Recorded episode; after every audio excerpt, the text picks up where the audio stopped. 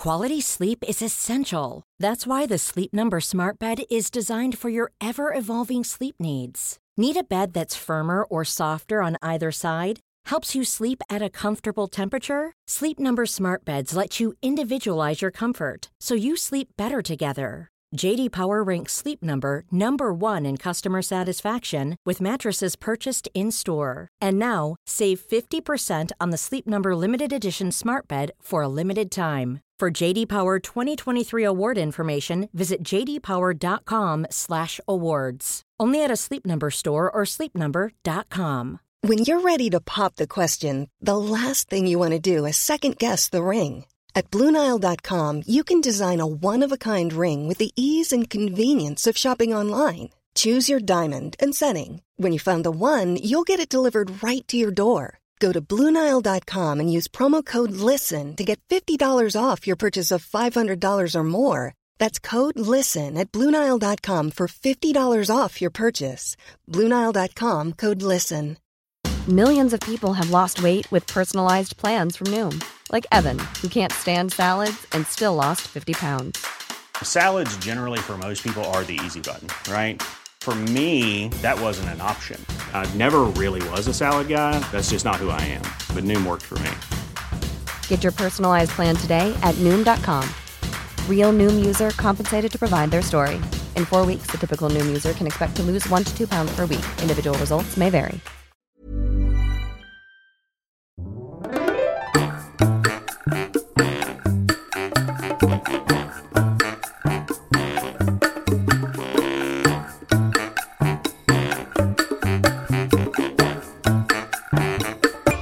Tal? Esto es How to Spanish Podcast. Yo soy David.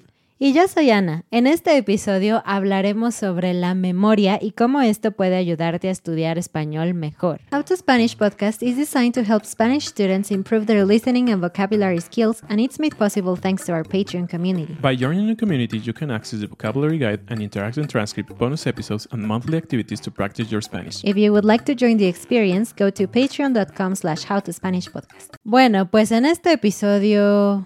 ¿Qué íbamos a hacer en este episodio? ¿Qué? ¿Quién eres? ¿Tú quién eres? ¿Qué haces aquí? No sé. Bueno, sí, vamos a hablar de la memoria. Eso fue un chiste muy malo, pero bueno, Sí. espero no haberte asustado. Todo el mundo sabe que la memoria es algo importante, no solamente porque lo necesitamos para, por ejemplo, acordarte del nombre de la persona con la que estás hablando, pero en nuestro caso específico, amantes de los idiomas y ustedes amantes de español, pues la memoria es bien importante para poder aprender y memorizar palabras nuevas, frases nuevas y también reglas de gramática, ¿no? Sí, y damos por hecho que la memoria es algo que todos tenemos, pero a veces olvidamos que también hay ciertas enfermedades o ciertas capacidades disminuidas de ciertas personas.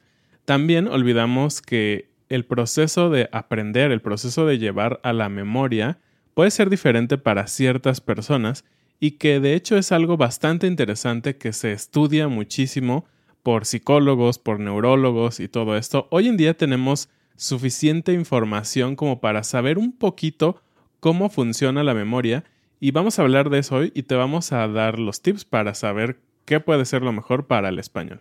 Bueno, empecemos con los, los datos eh, como interesantes, más científicos de qué es la memoria y quédate porque en serio te vamos a dar unos tips de los que nunca hemos hablado que creemos que te van a ayudar mucho.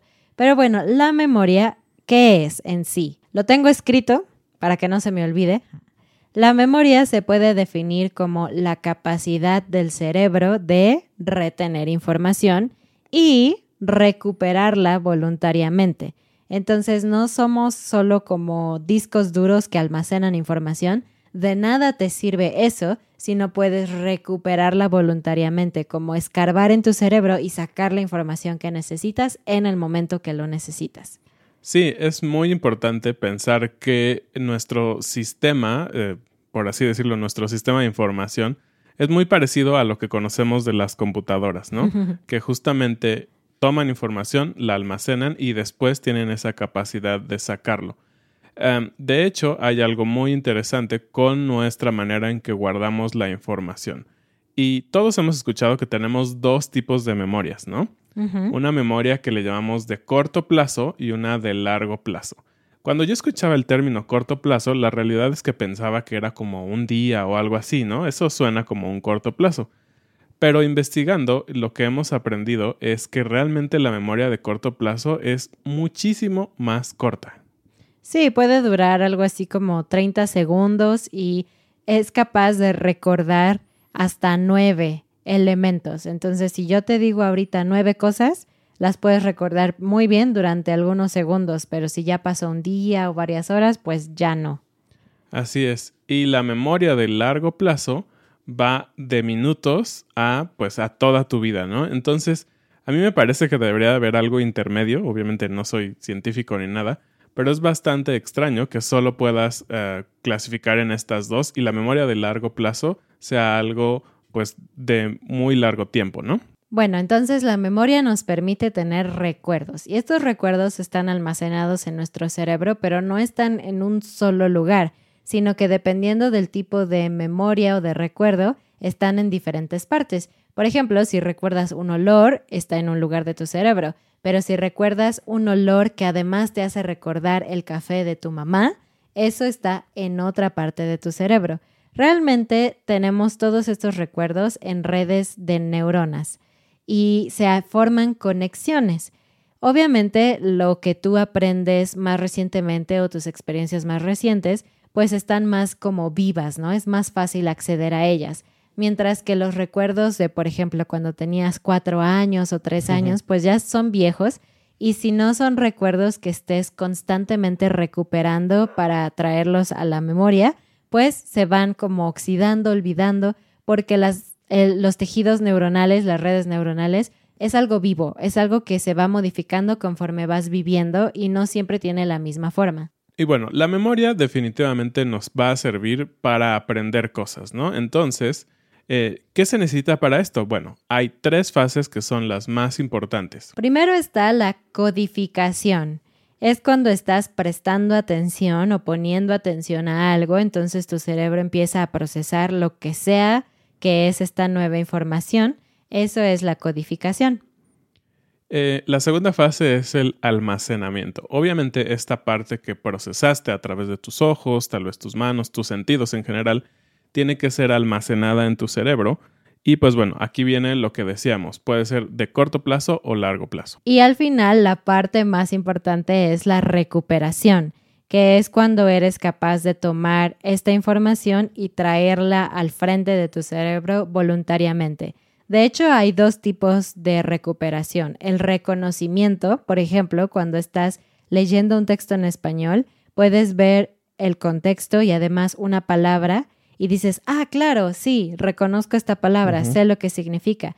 Pero otra cosa muy diferente y que creo que es el problema de muchos estudiantes es poder recuperar voluntariamente sin pistas, como cuando estás intentando tener una conversación con un hablante nativo y dices, no puedo pensar en la palabra, no puedo pensar en la palabra. Ese es el punto más importante de la memoria. Y estas tres fases parecen muy elaboradas, pero realmente no solo en el proceso de aprender español eh, se encuentran, se encuentran en nuestra vida diaria, siempre están ahí. Por ejemplo, digamos que tú conoces a una nueva persona. En el proceso de codificación, ella te va a decir su nombre, Ana. Después, el proceso de almacenamiento es que tú vas a decir, Ana, ok, ella es Ana. Y por último, la siguiente vez que tú te la encuentres, vas a tener el proceso de recuperación. Vas a ver su cara y vas a decir, ella es Ana. Entonces, este proceso de aprendizaje, ahí está, la memoria. Bueno, bueno, ahora sí vienen los consejos buenísimos para que tú puedas memorizar palabras en español mucho mejor. Pero antes vamos a tomarnos un par de minutitos para hablar del patrocinador de este episodio, que seguramente ya conoces porque a nosotros nos encanta, Languatalk. Así es, Languatalk es una plataforma en donde tú puedes encontrar profesores de español de México o de cualquier otra parte del mundo para que puedas seguir este proceso tan importante de aprendizaje de español. Puedes tener lecciones desde 30 minutos hasta 50 minutos, lo cual es genial dependiendo del tiempo que tengas. Y hablar con un nativo, hablar con un profesor te va a permitir usar todas las palabras que estás aprendiendo aquí en el podcast o cuando estás estudiando por tu cuenta. Vas a poder completar todo este proceso de recuperación. Es un lugar seguro en donde puedes practicar tus habilidades de español con un profesional. Y como puedes ver, el sistema para usar LanguaTalk es súper fácil. La liga, el enlace va a estar debajo en la descripción del video o en las notas del episodio. Ayúdanos usando este enlace para que visites la página y cuéntanos qué te parece. No sé si te has frustrado o preguntado por qué a veces has estudiado palabras y después te das cuenta que ya no las recuerdas. Bueno, la primera cosita que necesitamos decir, y es algo bastante obvio, es que cuando tú no usas la información nueva que tienes, tu cerebro asume que no es tan importante y por lo tanto la empieza a dejar de lado se vuelve mucho más difícil que la próxima vez que quieras usar las palabras las puedas recordar. Así que lo primero que tienes que hacer es asegurarte de usar esas palabras que acabas de aprender. Sí, y algo muy importante es que no te frustres por olvidar estas palabras. No es un problema tuyo, realmente es algo que nos pasa a todos. De hecho, existe algo que se llama la curva del olvido de Ebbinghaus, supongo que así se dice. Pero bueno, este personaje dijo e hizo varios estudios en los cuales llegó a esta conclusión. Cuando tú empiezas a aprender algo, en la memoria a corto plazo, que dijimos que realmente son segundos, eh, digamos que tienes el 100%, pero muy rápidamente la curva cae y solo guardas el 40% de lo que aprendiste hace unos minutos. Y esto llega a un punto en que en algunos días empiezas a perder la información con una velocidad menor. Es decir, en la primera parte del aprendizaje es normal que pierdas hasta un 60% de lo que estás aprendiendo. Y yo cuando lo dije dije, no es posible, pero después dije, claro, cuando yo estudiaba para la universidad, olvidaba rápidamente lo que estudiaba para muchos exámenes, pero mantengo mucha información todavía que obviamente no es el detalle que aprendí en la universidad, ¿no? Pero bueno, es muy importante que sepas que vas a perder información y no pasa nada. Algunas cosas que puedes usar para entrenar tu memoria y para poder reconocer más palabras y usarlas es, número uno, los sistemas de repetición espaciada.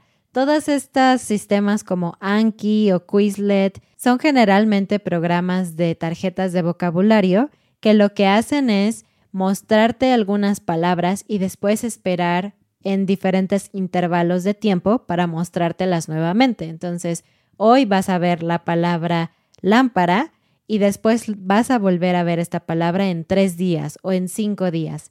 Esto te permite entrenar e ir siendo capaz de reconocer las palabras conforme pasa más y más y más y más tiempo.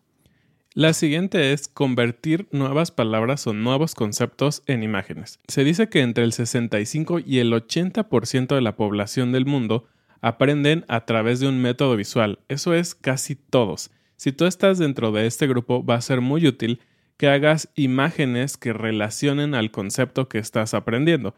Tal vez si estás aprendiendo la palabra banco en español, que es, pues sí, un banco como en inglés lo más cercano, pero también es como una banca, ¿no? Como ese lugar donde te sientas, puedes asociar estos conceptos y aprender mucho más rápido. De hecho, hay tarjetas o programas que te ponen la imagen y te ponen la palabra. Entonces es muy común que con las imágenes asocies estas palabras a tu memoria. Exacto, entonces si tú ya usas las dichosas flashcards o tarjetas de vocabulario, en vez de poner la traducción al tu idioma nativo, intenta poner una imagen. Te aseguro que la asociación que crees va a ser mucho más fuerte. El siguiente es crear un palacio de la memoria. Wow. Esta técnica la inventaron los griegos. Y de lo que se trata es otra vez de fortalecer la memoria por medio de hacer que una palabra, que es algo muy efímero, muy intangible, se vuelva algo visual o algo incluso tangible. Cómo funciona esto es que necesitas visualizar, obviamente en tu mente, un lugar que tú conozcas muy bien, por ejemplo, tu oficina o un closet en tu cuarto, algún lugar que tú con los ojos cerrados sepas, ah, en este lado hay una mesa, aquí hay una silla, que tú puedas como reconocer el lugar. y lo que vas a hacer es imaginar que pones un concepto o una palabra nueva en alguna parte de esta oficina. Entonces, para memorizar el vocabulario, te imaginas que estás entrando a esta oficina y que en la mesa pones un gato y luego en la silla pones un libro y en el librero pones un anillo. Y así, la próxima vez que te imagines entrando a ese lugar, puedes hacer el mismo recorrido y ver estas palabras nuevas que pusiste ahí. Otro método para memorizar es a través del método de apilación. Suena muy chistoso, pero bueno. Apilar significa poner una cosa sobre la otra. Y esto te ayuda mucho para aprender conjuntos de palabras relacionadas. Por ejemplo, digamos que estás aprendiendo lo relacionado a la cocina o a comer, ¿no? Puedes aprender que abajo empieza un plato, un plato pequeño, sobre el plato hay una taza, sobre la taza hay café y al lado de la taza de café hay una cuchara junto al azúcar. Entonces, si tienes esta imagen mental de todo este grupo de elementos que seguramente puedes encontrar en tu vida, muy cercanos en una cafetería o en tu propia casa, puedes aprenderlos mucho más rápido. Hay un pequeño detalle con este método, que a veces aprendes el grupo completo y cuando necesitas tomar un elemento puede ser un poquitito más difícil, pero bueno, finalmente sirve para aprender. Además, te voy a dar un consejo que le daba a mis estudiantes de español. Cuando crees ejemplos o estas imágenes en tu mente, intenta crear algunos que sean absurdos. Cosas que te den risa. Por ejemplo, a lo mejor te imaginas que arriba del perro, en su cabeza hay una cuchara y arriba de la cuchara está la cola del gato. Algo así súper absurdo hace que sea más memorable para ti porque ya te causó decir, ¿qué? Esta imagen es muy extraña, me da risa, es mucho más fácil que lo recuerdes así. La siguiente es usar mnemotécnica. ¿Qué es esto? Esto de la mnemotécnica ha sido un método usado por mucho tiempo ya, seguramente lo conoces, y de lo que se trata es otra vez de asociar cosas. Ya te diste cuenta que la clave de aprender algo es asociarlo, ¿no? Con imágenes, con otras cosas.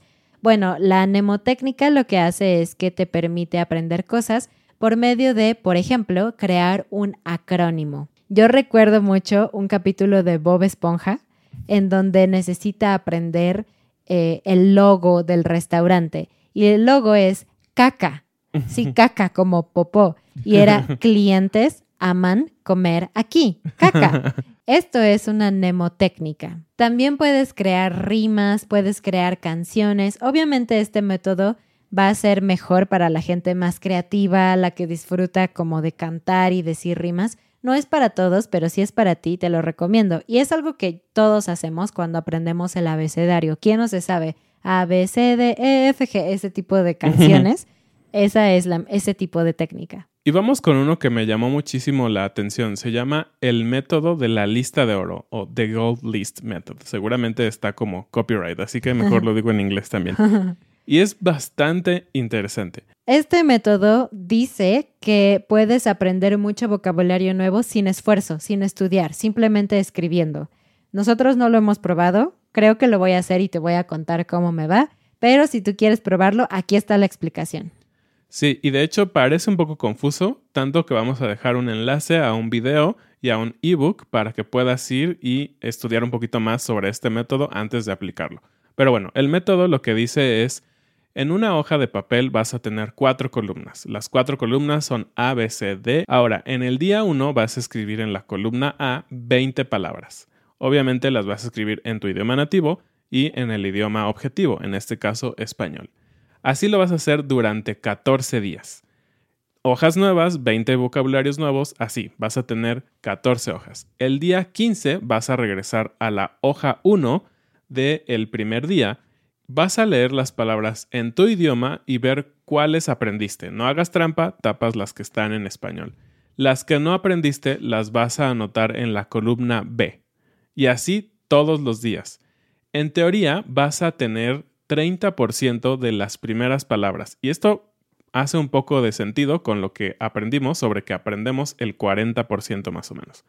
Entonces, lo que dice esta teoría es que siempre vas a aprender el 30% de la lista anterior.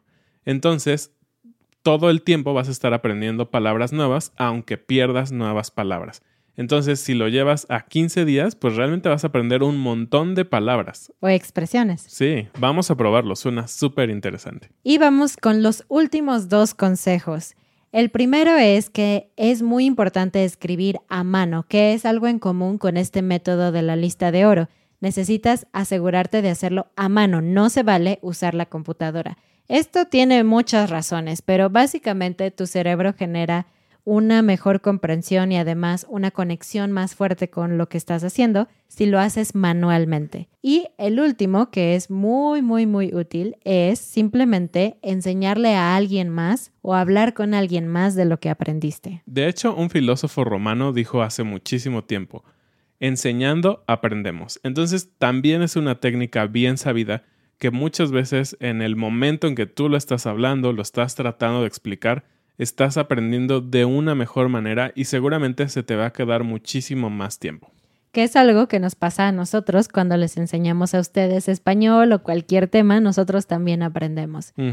Pues cuéntanos, por favor, déjanos un comentario o mándanos un correo y cuéntanos cuáles de estos métodos tú utilizas y si pruebas alguno nuevo y te funciona, nos encantaría saber que nos dejes un comentario para que otras personas que escuchan el episodio puedan también probarlo. Y bueno, vamos a la frase del día. ¿Cuál era? Ah, sí. Es tener memoria de pez o tener memoria de elefante. Si tienes memoria de pez, significa que olvidas todo muy fácilmente, como en la película Buscando a Nemo, si es que la has visto. ¿Y qué significa tener memoria de elefante? Bueno, pues significa lo contrario, que puedes retener muchísima información durante mucho tiempo. Y esto obviamente está relacionado con lo que se cree y se sabe de estos animales, aunque por ahí hace poco vimos un estudio en que los peces no tienen tan corta memoria. En algún momento hablaremos de eso. Pero bueno, ahora sí, esto fue todo por este episodio. Ponte las pilas a memorizar un montón de vocabulario. Te dimos muchísimas estrategias Dinos cuáles te funcionaron mejor. Muchísimas gracias y bienvenidos a la nueva comunidad de Patreon. Noni, Irma, Austin, Lucille, Logan, Prapa, Gaby, Donny, Delia, Riley. Liz, Joel, Mike, Anting, Jesse, Noah, Jeff, Locto, Corbin, Happy Hobbit. Nos vemos la próxima vez y no olvides usar el link de Languatalk abajo para ver la página y descubrir si hay algún profesor para ti. Nos vemos. Adiós. Adiós.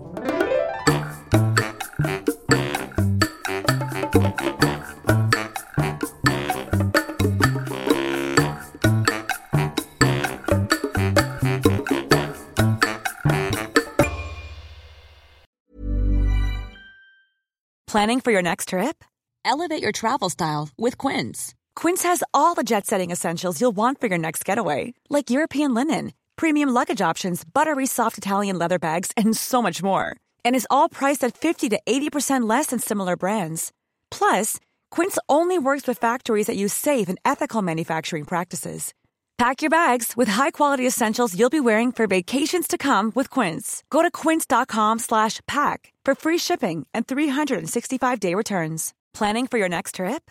Elevate your travel style with Quince. Quince has all the jet-setting essentials you'll want for your next getaway, like European linen, premium luggage options, buttery soft Italian leather bags, and so much more. And is all priced at 50 to 80% less than similar brands.